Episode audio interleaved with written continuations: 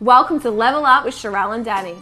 We're here to help you take your health, fitness, and mindset to the next level. It's time to level up. Hello and welcome to today's episode of Level Up with Sherelle and Danny. Today we are talking about 8 habits of high achievers. Yeah, so these habits that we're going to be listing here today are things that Danny and I have been looking into around how we can maximize productivity. Now, when we say high achievers, I have a sense that a lot of people listening to this are going to fall into that category. And it's basically anyone that has like that little part of them that has a really strong work ethic and just loves getting shit done. Like you're the person that's like, if we ask you to do something, you're going to do it, right? No matter what.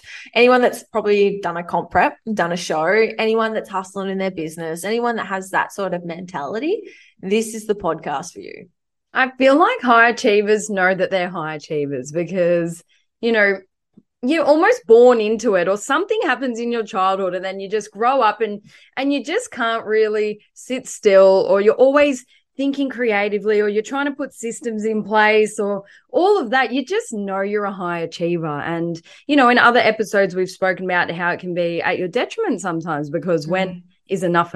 You know, high achievers, you're always climbing a mountain. And when you think you've popped your flag in the top, you look up and then the mountain's another 2 kilometers up. So the thing is about that, I mean, you can really use it as a superpower because you can get amazing things done and create new ideas and new businesses and other ways to help people. So the list that we've got here, no matter what phase of life that you're in, I feel like high achievers always default to these habits, or these habits create high achievers. Depends Absolutely. What way you look at it. Yeah, absolutely. I think before we get into it as well, like something I wanted to mention is, and it was actually Nikki Kassar who did a webinar for our girls on the weekend, and she framed it as high achievers are different to high succeeders. And I found this really interesting because high achievers, we pretty much have high standards and high expectations, and we're ambitious, right? We have all those things for ourselves, but sometimes being a high achiever doesn't necessarily mean that you're going to be successful, because if we don't have strategy, and if we don't have self-compassion, if we don't have support, and if we don't have these habits that are going to surround that, we're just working hard for the sake of working hard. So I think today, like, even though this list is like the habits of, you know, high achievers and maybe high succeeders, we can't just rely on doing things. We need to make sure that there's actual strategy and everything behind the things that we're going to be listing. So Great. First up, when we look at these 8 habits, the one that we definitely agreed on to be number one is work ethic.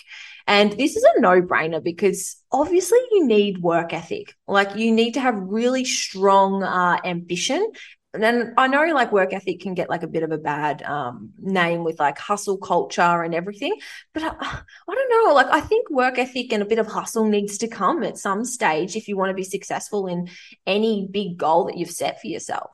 100%. You're not going to be able to work at a comfortable rate and make huge changes and make big things happen at the start anyway.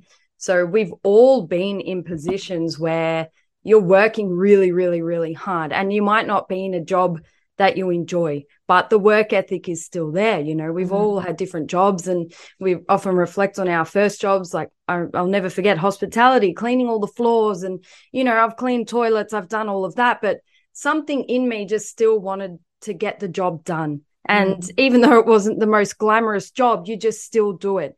And then you carry that work ethic along the way, and instead of saying, oh, I hate work, you know, this sucks, I'm not going to do it, you go, okay, I'm good at working, I'm not going to stop until I'm doing something that I love. And then you just keep changing your life, making different decisions, and then you apply that to something until one day, after a compounding effect, you go, oh, my God, I'm actually loving what I'm doing now. Yeah, absolutely. I think you can either like be raised to have work ethic, or you can develop it later on as well. And the reason why I say this is like I identify for myself that since I was younger, have always loved working hard, sometimes like to my own like detriment, where I just love being physically hardworking. And it was a big part of me when I was shift working and nursing. Like I almost enjoyed the sense of being exhausted at the end of a big shift. So like I said, it's not necessarily a good thing. It's only good when we've got somebody the other things that we're going to be chatting about. But we can learn to have stronger work ethic in certain areas. And I also think, as you mentioned, Danny, it can build off the backbone of having gone through hard things and pushing through and developing more of like a tolerance for certain aspects, or pushing hard enough so that you get reinforced that work ethic usually equals reward. Because at the end of the day, it does. Like work ethic, like working harder towards something that you care about in a productive way is usually always going to yield more results, especially in business, especially in fitness, right? In these two areas in particular, yes, we need strategy. We can't just flog a dead horse, but work ethic is almost like a prereq for things going well.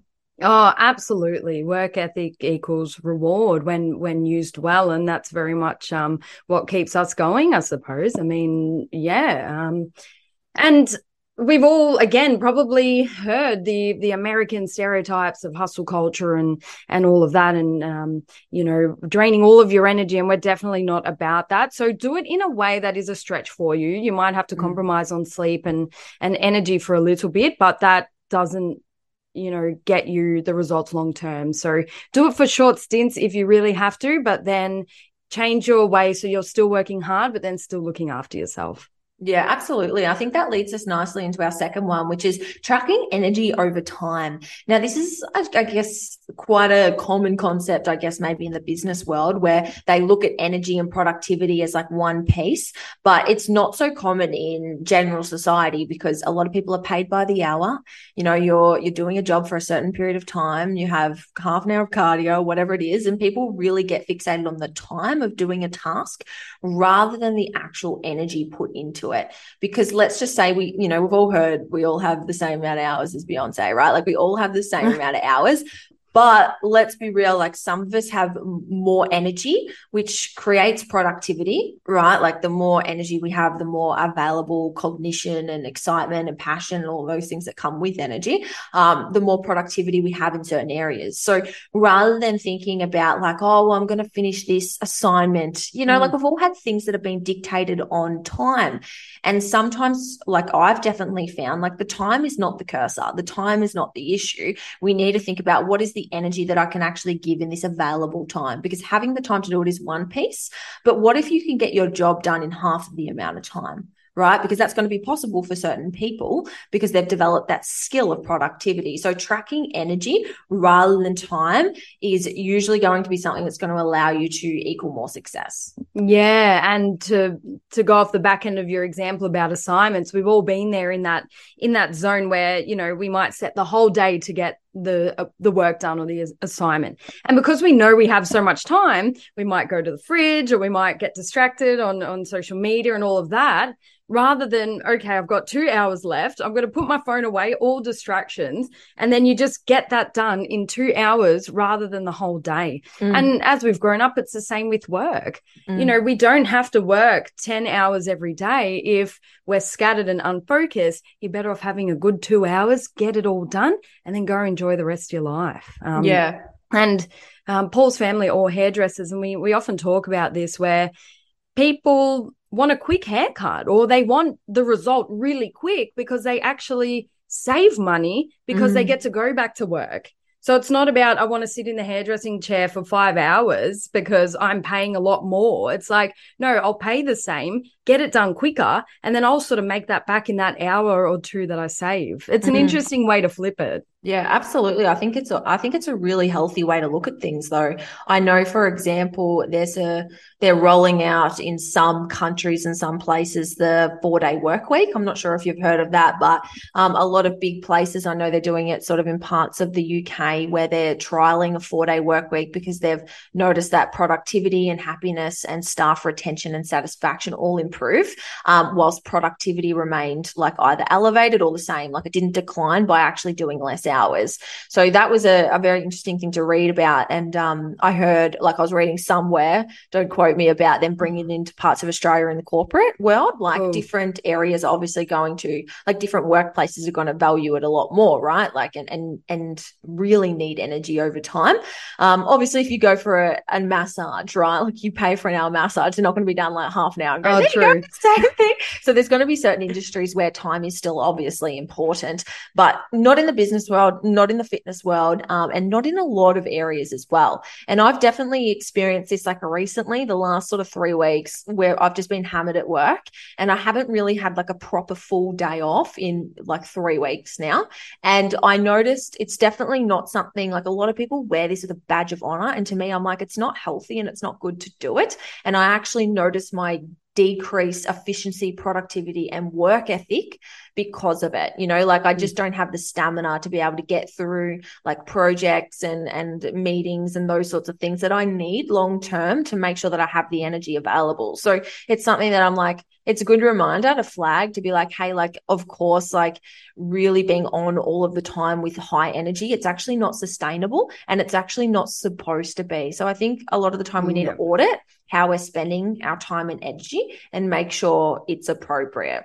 Yeah, fantastic. And whether that means, you know, getting up a little bit earlier, we've got a lot of early birds listening to this, have that hour to yourself before you get lost in the day. Or if you don't get that opportunity, then give yourself an hour at night time once people go to bed and just have that time to yourself. It doesn't even have to be for work. It can just be to switch off and go through a bit of entertainment on TV or anything and just switch off and have that time to yourself to recharge for the next day. Yeah, absolutely.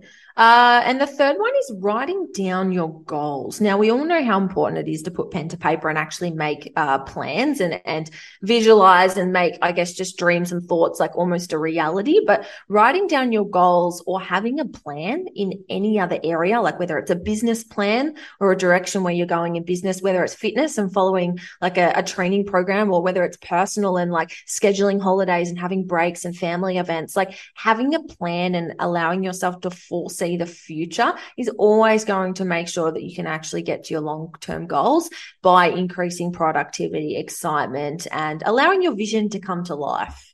Oh, yeah. To allow your vision to come to life, you have to be consumed in it everywhere you look. Mm-hmm. Writing it down, as you said, having it on your phone, whether it be your wallpaper or having it in your environment, you know, talking about it to other people and having a team or supportive friends and family. You need to become consumed in it to then be so focused because, and what I've learned coming back home just for the week, which it's a great time, but distractions. Mm-hmm. And I find myself, you know, the old habits of when I was younger coming up again, and it's very relaxed here. And I'm sure you'll get that the same, Sherelle. And it's very relaxed. Habits, Danny, I'm curious. Sorry, what are some of those habits in terms of what's coming back?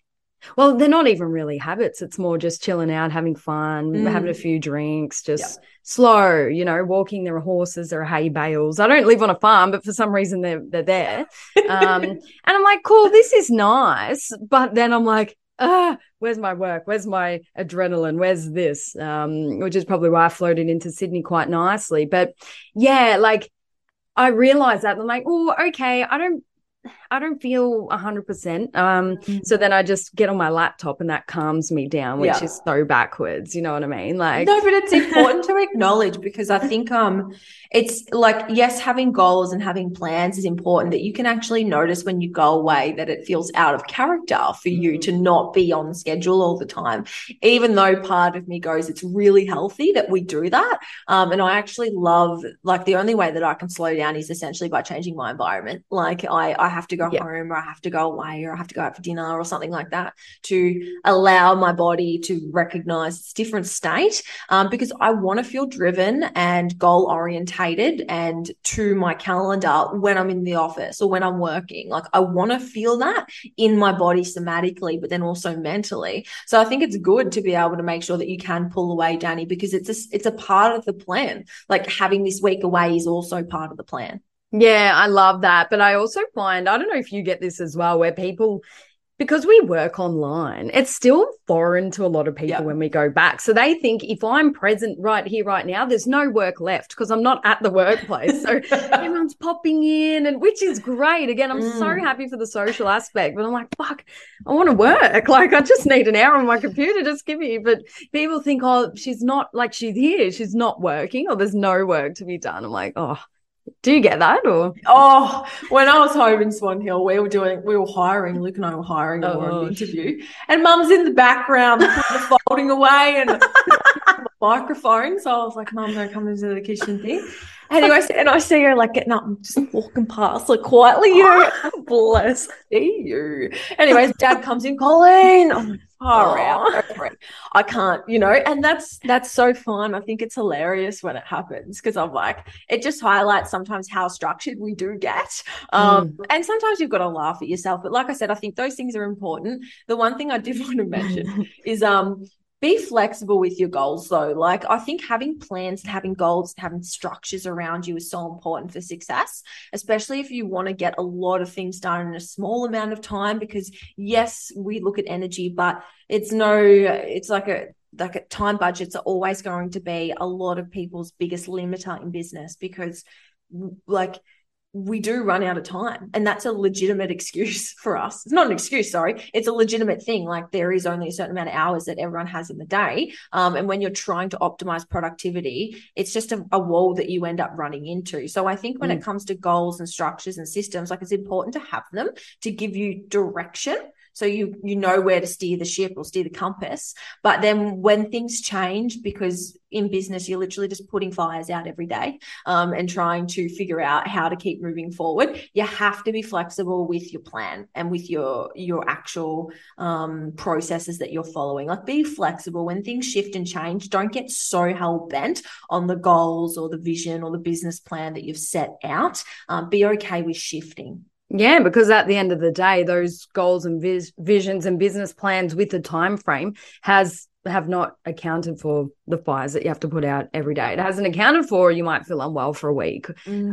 So you're right. That's a very good point. Don't let a time-bound goal limit you. And I've definitely done that in the past because we were all told, write your 5-year plan, blah, blah, blah. And it's like, no, I'll stick with the vision. I'll work at it every day, and then I'll get there in the time that suits me in my life. So set your vision, do all that, have a rough time guide, but don't use that as the only factor that you're working towards, because what even is time? We just make it up based on what sounds good. Yeah. If we did an episode on like the habits of people that are unsuccessful, I honestly reckon it would be that, if like having a 5-year fixed hard plan. It's honestly what people say to you that want to create something sexy or some sort of system for people to follow. Like it's true. And you can't be a follower. If you want to set like a new path, you got to be a trendsetter. You got to be like be creating the direction. And that means pivoting, and that means taking opportunities when they come, right? Because timing is so important for being able to grab opportunities. But it's the number one important thing. Some people utilize the timing of certain things and they ride a big wave and they were just there, right person, right time. And that's amazing. Good on them. But that's why it's so important to not let missed opportunities just go by. And that's what can happen if you stick to a plan too 100%. Diligently. 100%. Nailed it.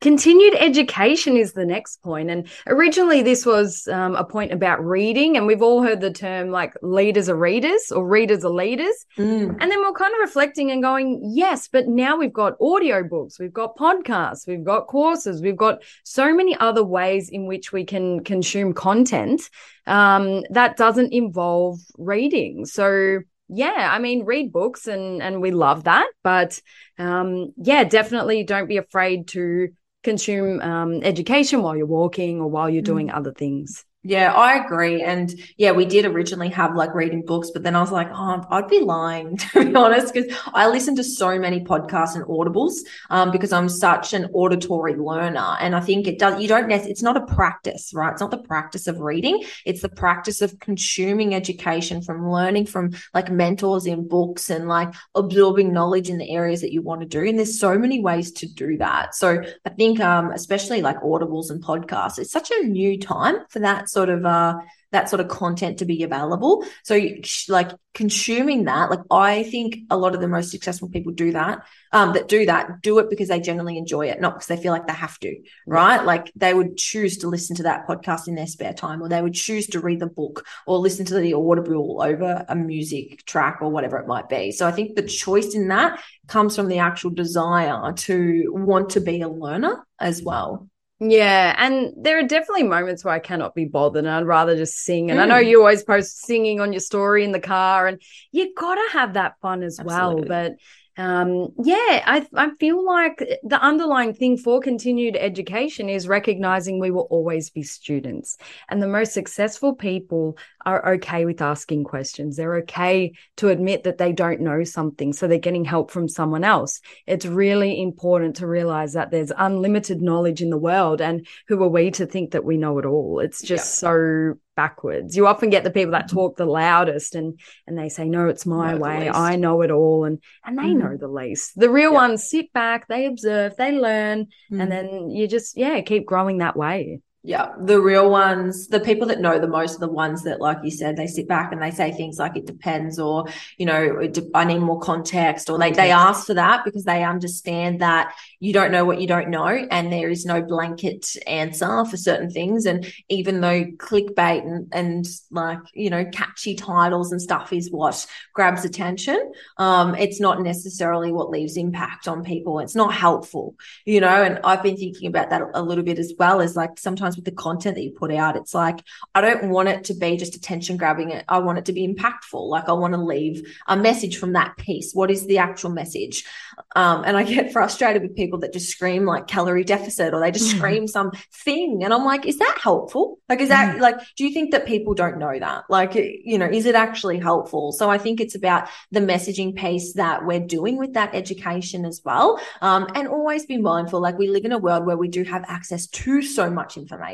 And that's another piece too. Like, a lot of people want to know the next course to do, the next book to read. I get asked all the time, what podcast on nutrition should I listen to? It was something on my story yesterday. And I'm like, well, it depends on your current level of knowledge, because what I'm reading may not be helpful, probably won't be helpful for you, because you can only build on a level of knowledge that you have or you don't have. So going above that is not helpful, and going below that is not helpful. And that's why I think reading, for example, like I might read a book for a second or a third time, and I'll learn something new or resonate with something different, or I'll pick up on things that I might have missed because I am living a different life now. I have more experiences and more knowledge. So you interpret things in a very different way. And I think it's important to think of that when it comes to courses and books and just information. Yeah, for sure. So learn something, apply it, and then look for the next resource. Don't just get lost in the abundance of information, which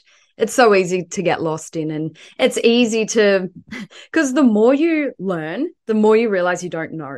And that can be quite overwhelming sometimes. So don't be on a mission to learn at all. Like, you and I are so about building teams. And if there's an area that you don't wish to learn about just because it's not in your capacity, get someone who enjoys learning about that. Get someone who's really good at that thing. I mean, it's okay to have a baseline level of knowledge within your business, but hey, spend time being good at what you're good at, I think. And then, you know, team up with someone who's really good at their thing too, rather than just trying to learn it all, being mediocre and then burning out. Yeah, absolutely. Really well said.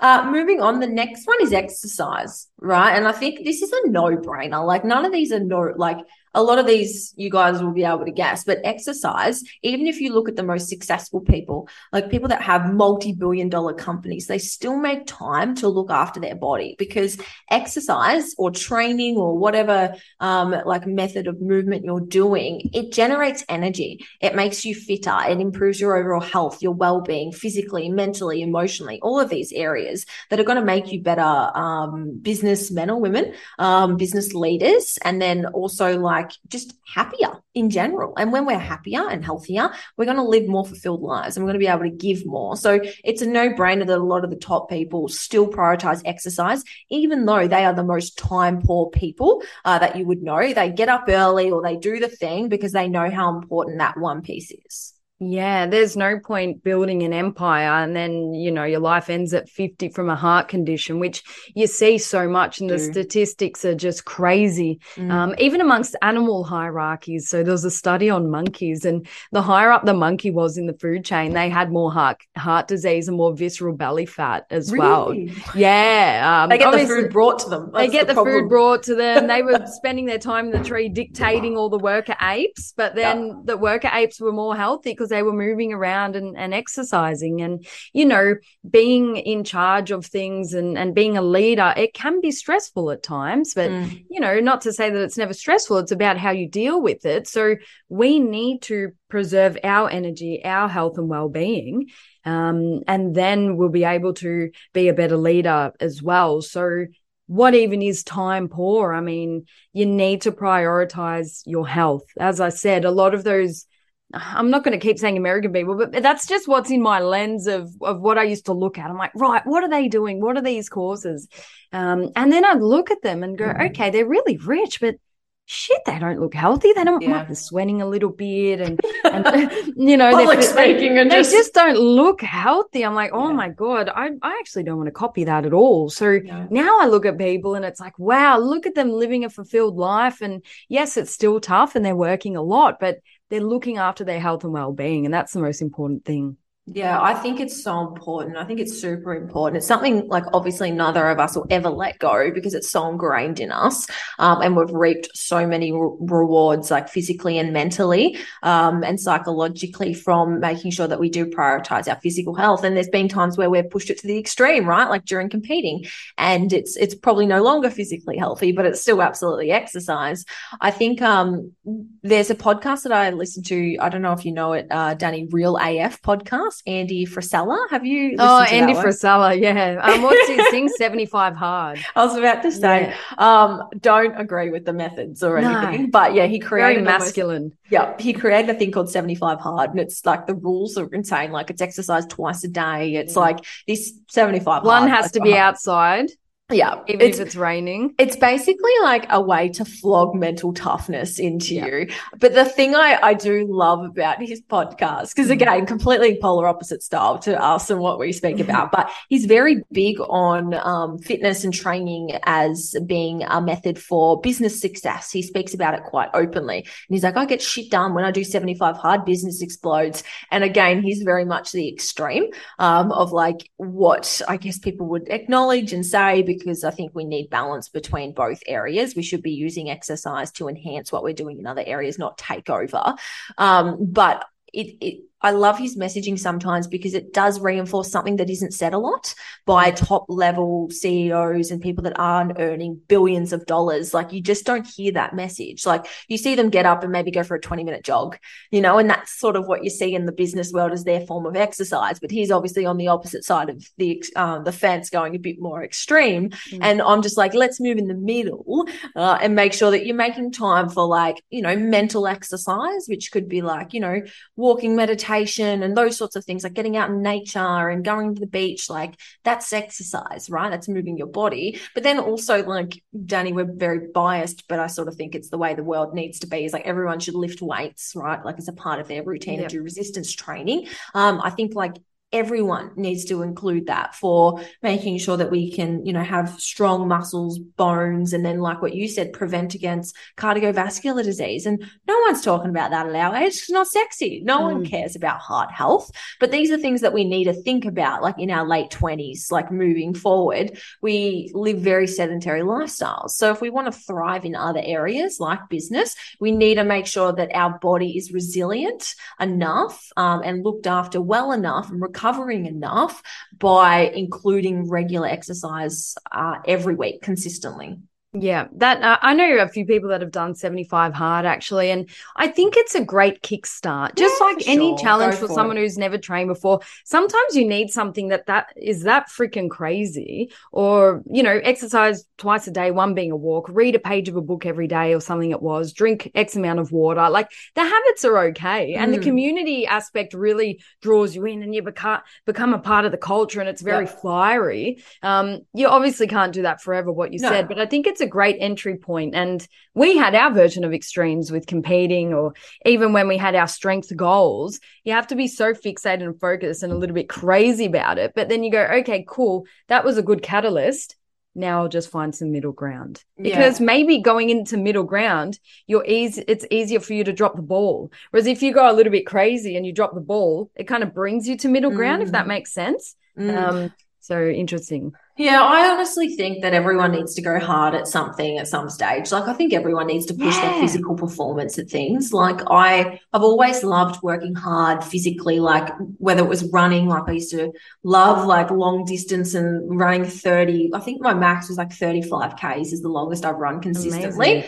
Amazing. And it wasn't the running, do you know what I mean? Like, it's never the thing. It's just the pushing your physical barriers. Because I feel like physically for me, if I can do physically really hard things, give me any mental task and I will do it. Like the physical aspect, it's why Hell Week for this, like the, you know, the SEALs, it's why they push them physically, because it's how you build mental toughness in other areas, because they need to know that they can crack you and that you're not going to break down. And again, obviously these are extremes, but we all have our own level of extreme.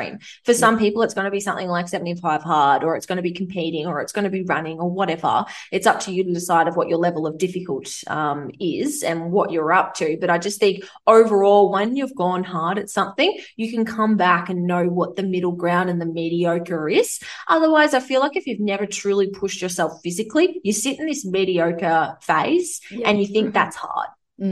Yeah, if the fire's there, run with it. Never at a detriment to your health, just the underlying little waiver that we have there. But fucking run with the fire when it's burning. It's so good. And then you look back and go, oh, my God, I did something really amazing, and it's so cool. We're so resilient. Humans can do amazing things. Yeah, absolutely. Right, let's move on. Passion. Moving on.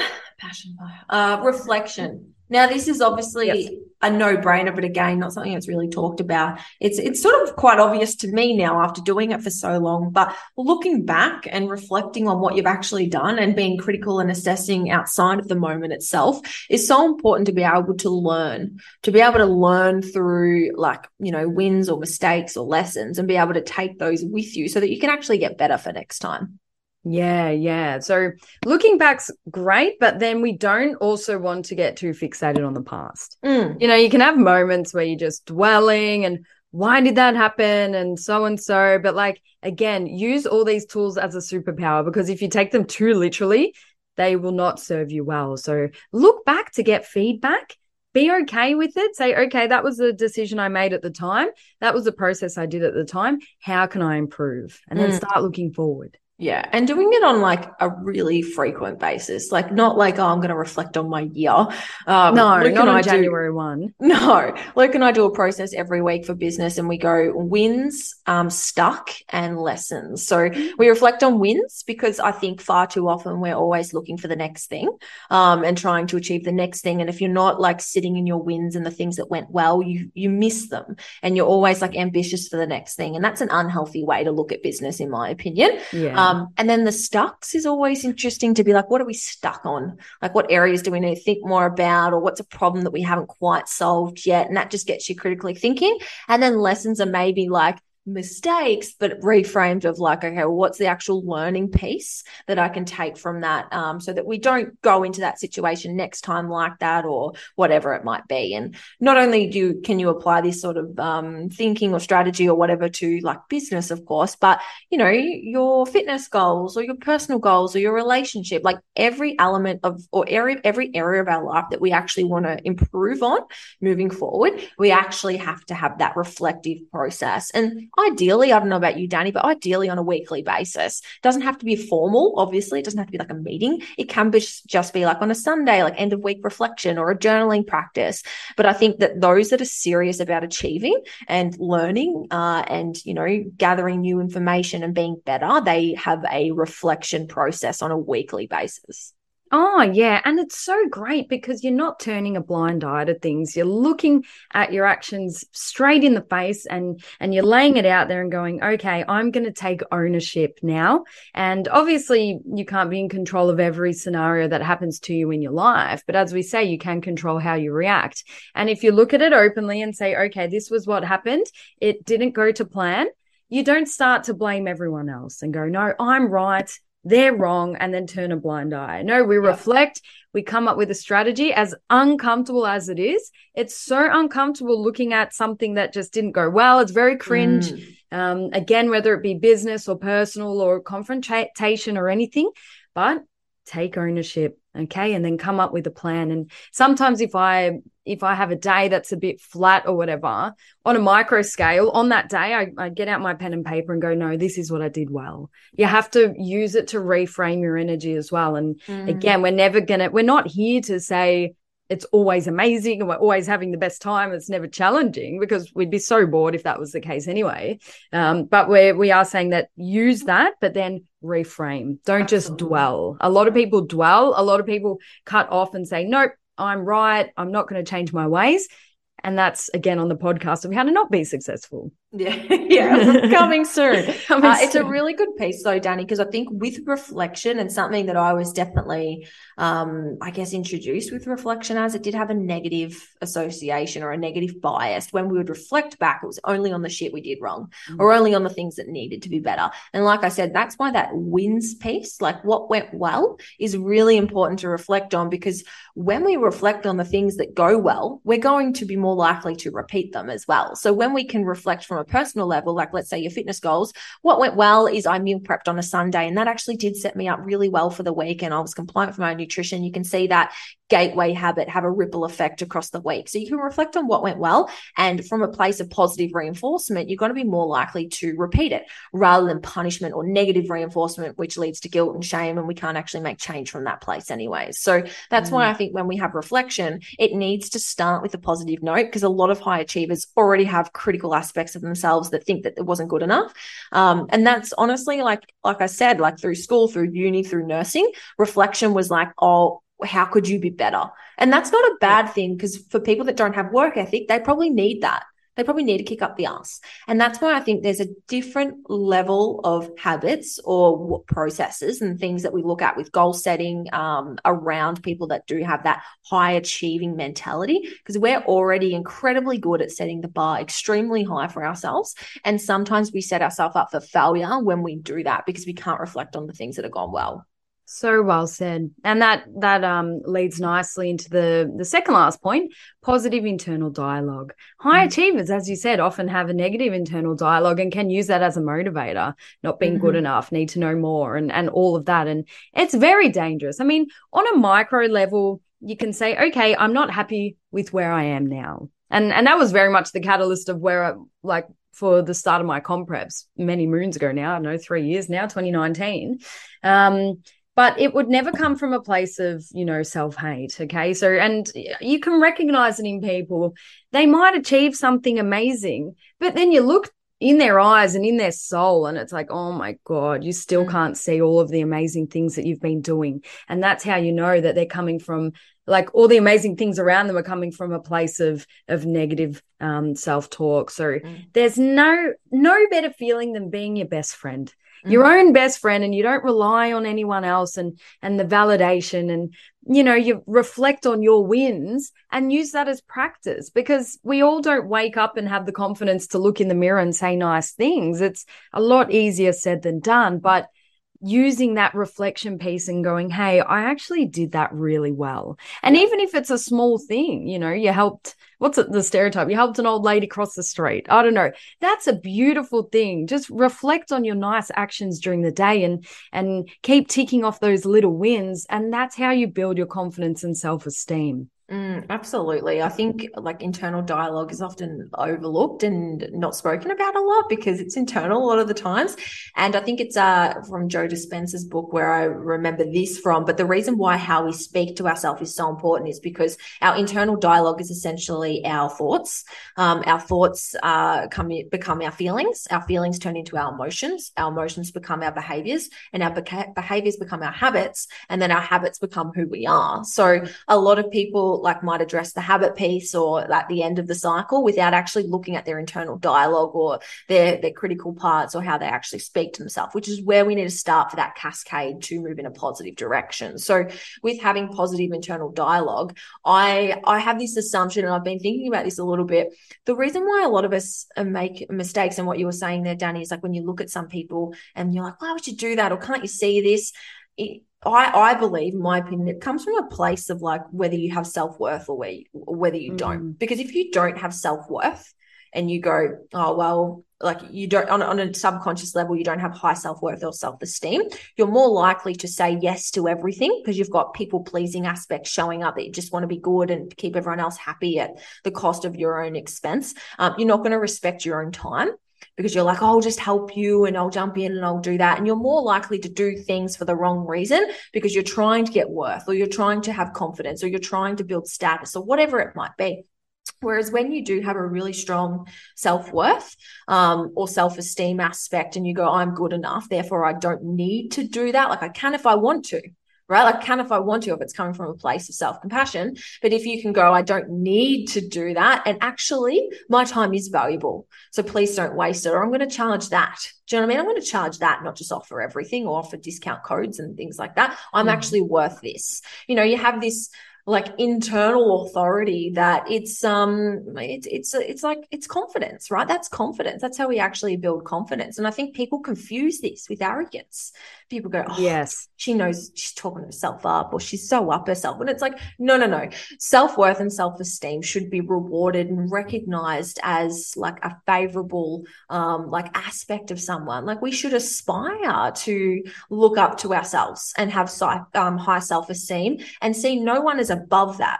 You know, no one's above us, never too high, never too low, Michael Jordan, quote unquote. But it's about realizing that, yeah, that self-worth piece, I think it leads to a lot of people's sabotage in business. Oh, yeah. Like a lot of people don't think they're worthy of success, even though they spend every day dreaming about it, chasing it. And then it happens and they go, ooh, I'm going to make this a little bit challenging for myself because I've got the thing, but I can't believe I've got it. I'm going to self-sabotage. And we did do a whole podcast with Michelle around the neuroscience of that, but it's still very prevalent. So they use that negative energy because it creates a fight part in us. It creates movement and it allows us to get the thing done. But that negative energy creating the catalyst, it's already the start of the chain that you mentioned in Joe Dispenza's book. And then you get the outcome, but then you don't believe you deserve it anyway because the way that you got there was so disempowering. And then you mentioned a point about confidence, how it can be perceived as being cocky or someone up themselves, and that means you're in the wrong crowd. You're surrounding yourself with the wrong people because the right people in your circle will love to see you so happy and successful. The wrong people, unfortunately, they've got a little bit of inner work to do because your success is a mirror on them, and then it highlights all the things that they need to work on. You know what I mean? Their insecurities. And yes, we can try and help them and lift them up, but if you're surrounded with that all the time, it can be very challenging. And then you start to have your own internal dialogue of, oh my God, do I actually deserve it? All these people are so unhappy. Why should I be happy? So those challenging thoughts do come up, and I still get it if I'm surrounded by certain people. And it's like, well, no, we all deserve to be happy, because the happier we are, if we're coming from a good place, then we can indirectly be motivation for other people. They can look at us and go, wow, if they can do it, I can do it, you know? So, yeah, we always come back to environment in our podcasts, and you and I have been in so many different environments, so we know how important it is, and it always comes back to that factor. And sometimes you can't help everyone. And that's what I have to learn. Even coming back home, I'm the mediator of the family and everyone around me. And fuck, it wears heavy sometimes. So I'm like, I'm sorry. I love you all. I have to go now and protect my energy, guys. I'm so sorry. You know what I mean? Really important though. And I think it's important to highlight as well, like, you know, Danny, we both don't have positive internal dialogue 100% of the time, but it's definitely more often than not. And if we do have like a negative thought come in, or like, oh, you can't do that or whatever, we're usually pretty quick to notice it, pretty quick to, I guess, do something to help us get out of that state and not actually entertain it or pursue it in a certain way. But yeah, I think like self-worth. When would that come up for you? Sorry, I just want to know, when would it come up for you and what do you do to harness it? Yeah, so probably a recently one, like I'm due for my period in a couple of days, and I feel like a water balloon. But I know that, like, I know why. I'm empowered with knowledge. I don't look at myself in the mirror and pick myself apart. Like I just know that it's a state, and this too, like, will pass. So that would be like a body one of like when it would show up, and then maybe with business, as everyone knows, things come in waves. Like sometimes it's like shit's going wrong everywhere. everywhere. And then sometimes things are great. And I think having a lot of having data, like tracking data and making sure I'm not making emotional choices or decisions, I should say, being able to step back and like assess things and then go, okay, like just part of the wave, right? This, don't have impulses or reflexes towards things. Having objective data in that sense really helps me sort of regulate and I guess control my decisions so it doesn't come from a place of fear, which is what we're sort of talking about when it comes to negative narratives. Yeah, absolutely. What about you? I notice if I'm out of my window of tolerance. So for example, if your cup's a bit full and overflowing and your tolerance for things is a little bit less, I can notice the self-talk coming in just because you reach a point of being, you need a good sleep. You just need to chill out, maybe have a rest day. And if I'm tipping on the edge of being quite overstimulated or exhausted just from being out there and spreading my energy everywhere, I do notice the urge for impulsive reactions or to just want to sort of step away from it all, and the dialogue does change. So then I just do my self-care, which is just have a little bit of time for myself, do a few things on the computer, listen to music and just manage energy. So that's the underlying thing. And it only comes, as it all does for all of us, when you've just given a little bit too much. Yeah. And then it can show up in the form of, around body composition or career. It will show up in different elements of life, but the underlying factor is, okay, you just need to take a breather, have some time for yourself and regroup. And then the voices change and then the dialogue changes again. Yeah. Something I wanted to mention too, earlier you mentioned about, we were talking about the difference between arrogance and confidence and people getting those confused where they might go, oh, she's so cocky, or she's up herself, or look at her always posting that, or whatever it might be. I think when people do that, they sort of come from their own insecurities. And I want everyone to imagine that your best friend, like your best high school friend that you grew up with that you absolutely love, or your sister or your mum or your daughter, they come up to you and they go, I'm just having a really good body day. Like I'm just really appreciating how I'm looking and how I'm feeling, and look at my quads at the moment, or look at my glutes or whatever. Would you go, oh, you're so arrogant, cocky? Would you ever, like it hurts me to say that, would you ever do that to someone that you love or you care about? You never would. You'd hype them up and you'd be like, hell yeah, like even if you disagreed, whatever, like you would still do it, right? And I think a lot of us are quick to then feel, I don't know, feel less worthy or feel knocked down a notch by people external to us that don't care about us, that are pointing fingers and doing that, when in reality they don't look at us like a friend or a sister or someone that they aspire to be like. And I learned this by putting up those anonymous Q&A boxes. I'm like, wow. When you take the person at like the identity away from someone else and you let them, they're essentially people that do that, they're cowards because they don't want to show their face. And so what did they say? Sorry.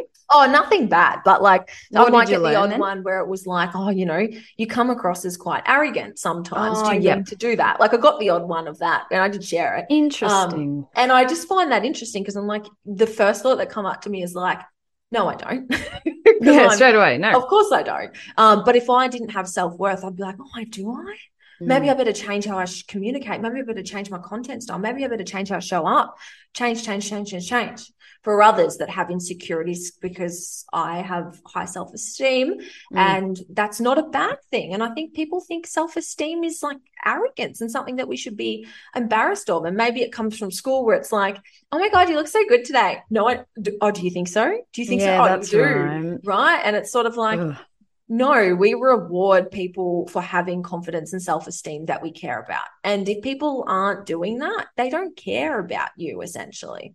Yeah. People often deflect a compliment as well, always, as you said. And it's just a really bad habit to be in. So if you do it, even sometimes I catch Paul out, I'd compliment him and then he'd deflect it to another thing. I'm like, just say thank you. Yes. And he's like, thank you. And now he says thank you automatically. I'm like, fuck yes. There's actually I've sworn a lot on this podcast. Sorry. No, that's I get passionate about all this stuff. I swear too. It means we're excited.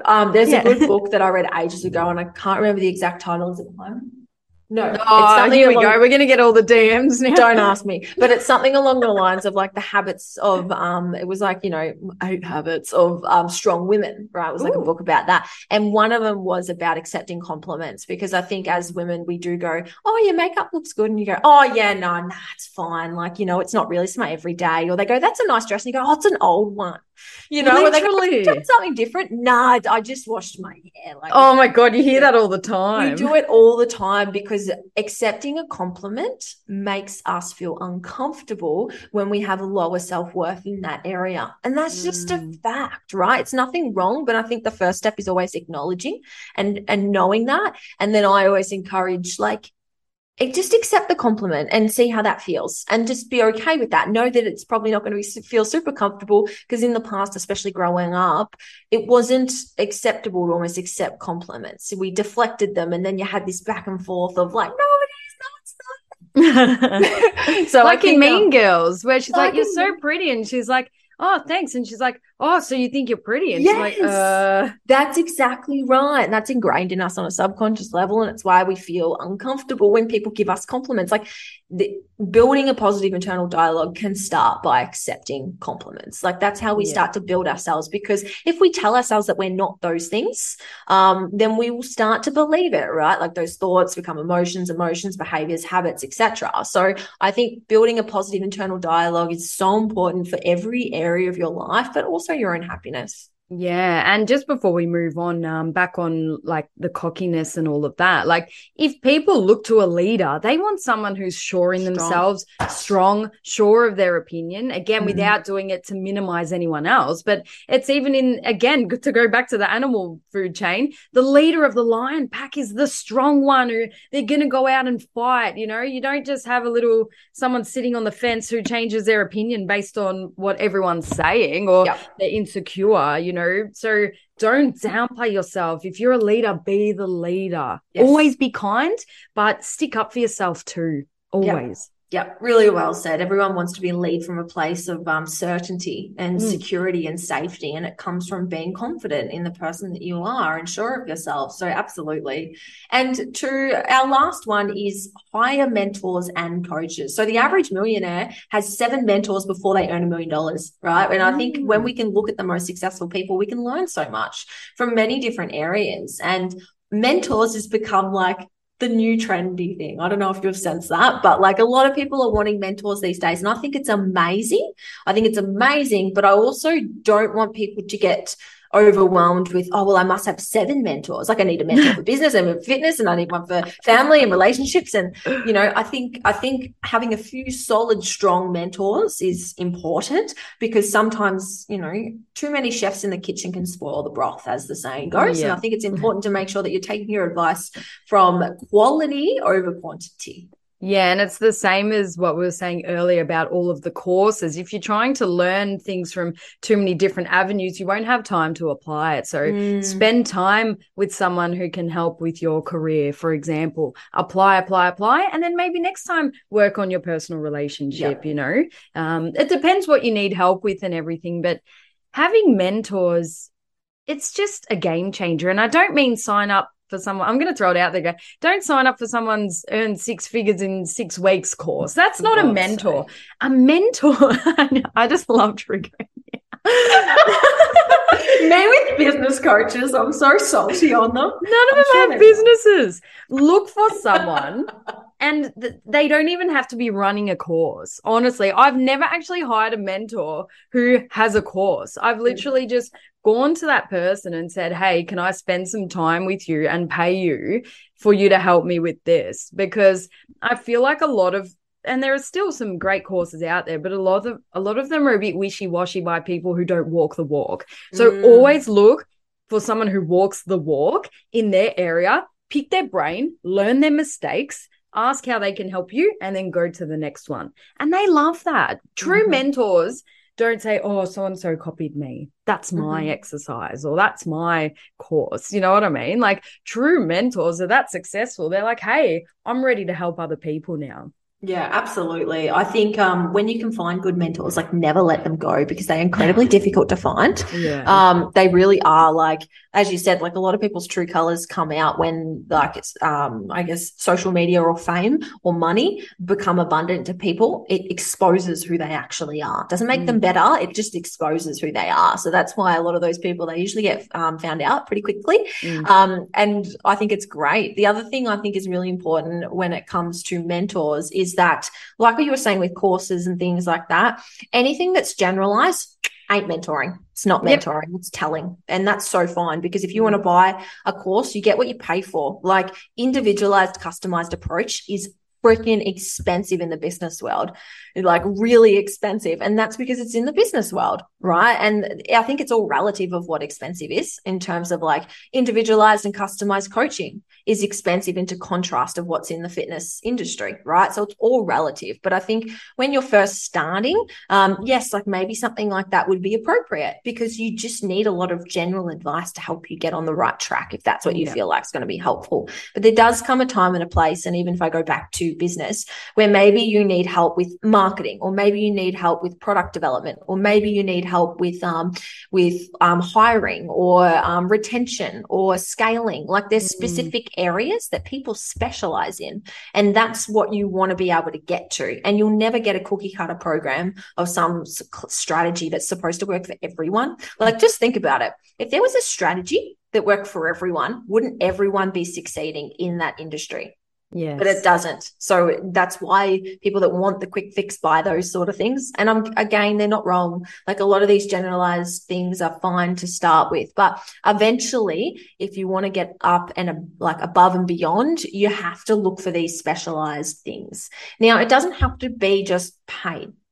Obviously, when there's paid mentoring and coaches, you're going to be getting, like, there's an expectation when there's paid, and that's the biggest difference. There's an expectation on the person who's receiving the money that they need to get you there as quickly as possible, and in an individualized, customized way. They're going to be working one-on-one with you. They're going to be, like, back and forth. They're going to be assessing where you're at. They're going to be invested in you as a person. Whereas when it's, like, free, there is no expectation. I think it's unrealistic to say that there should be, that they should be invested in your long-term success.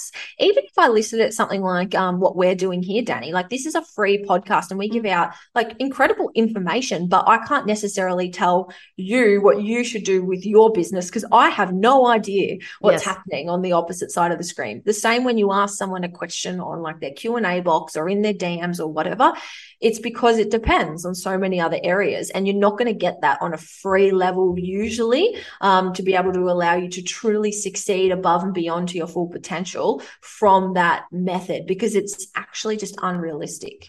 Yeah, for sure. And use this podcast as a resource to learn the habits that we've been doing, and to just get a little bit of motivation and all of that. But I think you and I, Sherelle, we've gotten past the point of exhausting free resources. Like, we've spent years reading the books, doing the audiobooks and having all the free stuff, that now we are drawn to people that are sort of at that next level. And we are at a point where we will invest to learn and really just spend that one-on-one time with someone. But when we were younger, free resources were amazing, and it really just allowed us to see outside of where we grew up in Swan Hill and freaking Bayswater. You know, that was sort of a nice little eye-open of the world that's out there. But then you exhaust that option and then you change. And a lot of my best mentors, where I took a lot out of, weren't even on social media because they were running their businesses. So my business and finance mentors, so to speak, quote unquote, who were just business owners that I became friends with, so got to spend a lot of time with them, they're not busy posting on Instagram. They're not, on social media that much. So I didn't seek them out that way. It's like, okay, wow, you have all these businesses. You obviously know what you're doing. Can you please help me? And then, for example, there's someone that I know who wants to learn about the stock exchange and trading and making money on currencies and trading currencies. And he invested like $100,000 to make like $1 million back. So, or some people charge $30,000 for one-on-one. Like, there's so many different scales from $100,000 down to $100, but you just have to find what you want without getting caught up in all the clickbait, and it's all about ClickFunnels and all those things that they say. It's like, well, look at the person first. Mm. Be convinced that they know what they're doing, because you'll be able to see that they're running a great business or they're in a beautiful relationship or whatever your goal is, and then go to them there. Don't just say, hey, this person's got a lot of followers, like they must be amazing. The fitness space is a bit different, I do realize. Business, relationship, and all of that is, you're not going to get as many followers because the business owners are a little bit more busy building systems and doing their businesses behind the scene. They might not be the face. For people who are the face, they'll have more followers. So I'm kind of getting a little bit tangled in my words here, but I hope that makes sense, guys. It's because it depends. It's because it depends. Thank you. I think that's the point of it all. But I think, like you said, you can break it up into areas of like where you're going to get the most value when it comes to mentoring. I'm a big believer when it comes to business, it does need to be so specific to where you're at. You can have generalized advice, right? And you can make conclusions from that. You can take what you want and leave what you don't, right? And I listen to a lot of business content, free stuff. Ever. I love it, like books, podcasts. And I often go, nah, I disagree with that, or that wouldn't work for me, or I don't believe that that's the right way to approach it. And that's just because I know what I don't know at the moment, but I consume enough of it. But if it was like, if I only listened to that thing and I just took it as advice, I wouldn't. Like, it's the wrong thing to do. Whereas, like you said, there's going to be principles when it comes to certain industries like fitness. It's going to be principles that you can get in a textbook or you can buy in a course, and it's going to be, you know, pretty well structured and you can build on top of that.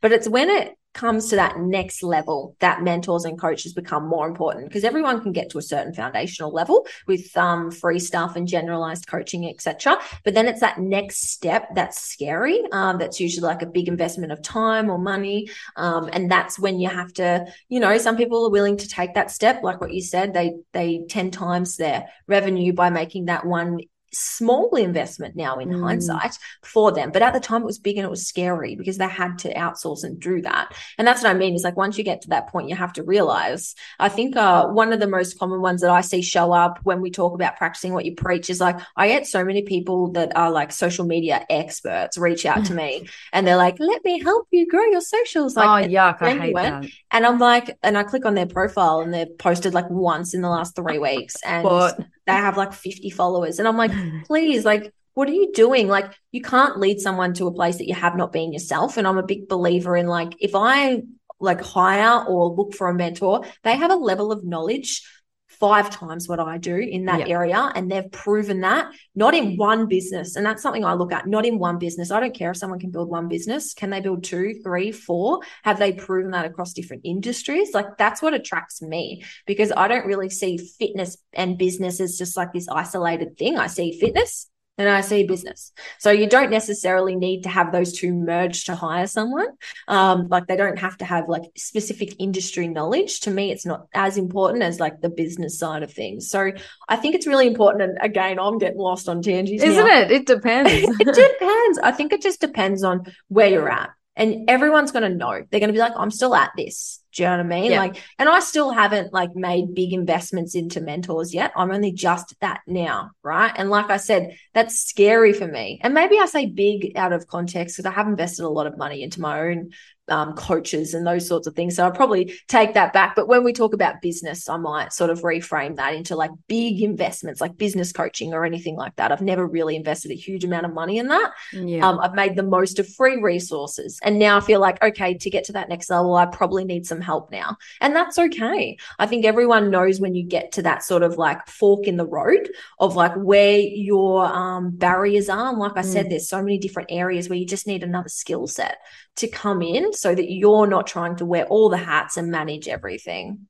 I think with you and I, because we've created businesses that haven't modeled anything else, it's very hard to find one place to go to for help, because we have created it out of little bits and pieces in our brain that we've collected over our whole life. So it's like, there's never one next thing for people who are creating new things. It's like you can learn the internal parts that you might need. But again, just to reiterate as well, you can get really amazing free advice by just surrounding yourself with baller people, like boss ass people, because naturally they're talking about awesome things and you might learn one thing when you catch up and it's like, oh my God, like I could have paid someone thousands for that piece of advice, but you've literally just applied it for your whole life. Like I get a lot of that with Paul's dad actually, because he's the behind the scenes of the business. And when I'm going over for dinner, I just indirectly learn stuff, and we learn stuff from people every day, but it's like, wow, I didn't sign up to his course. I just happened to be at the dinner table with someone who loves what he does. And then indirectly, you know, we just get chatting. So that's why environment, again, like it's like gold nuggets, but then you can spin it on the other way. And we might have been in situations where we end up talking to someone, I don't know, we're getting a massage and then all of a sudden we're coaching someone through all of their life's problem. And it's like, oh my God, like we need to manage that as well. Yeah, absolutely. You do. Yeah. No, it's a really good point. And I think like, as you were saying, if I was, like even what I did when I was first starting and trying to build myself up, I didn't have the money to invest like in a lot of things. And that's just the reality of when you start. So I just found people that were well above me in the areas that I wanted to be and almost like volunteered my time and company and energy and like, you know, value. And that's amazing. Like that's a fund, right? It doesn't have to be money. And I think a lot of people really do that to find their communities and network in. You can get so much value from not having to really outlay a lot of money. I think it's important to name that because like a lot of people don't have a huge amount of resources to be able to use, and you don't need it at the start. I think finding communities and pockets of people is so undervalued, because even when I first started, like a lot of people dedicated their free time to me just for me to ask questions and to get clarity and to get a bit more insight and wisdom from what they had been through. And I'm so internally grateful for that, because like I didn't do anything for it. And I think that's just a good person. Like I would do that for someone in my circle. Of course I would, because it's been done to me. So I think you can never go wrong with like free and paid are both valuable. It really does just depend on where you're at and what sort of expertise and skills and guidance you actually need. Amazing. Before this episode, Sherelle and I planned for this one to be a short one. We're like, we'll do a dot point style episode. 1 hour later, or probably even more, we probably only needed literally 2 points, and then it would have been a quick episode. I think it's impossible for us. It is impossible. It's just fun. Yeah, we try to shorten it. It doesn't work. But 8 habits. We try to list 8 things. We'll stick with one next time and we'll get through it.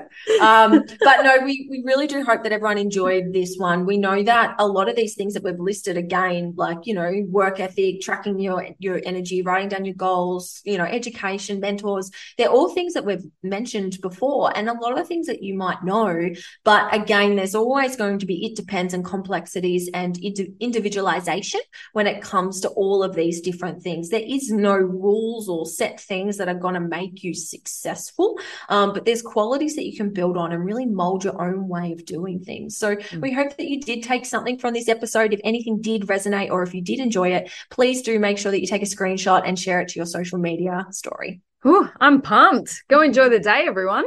Thanks, guys.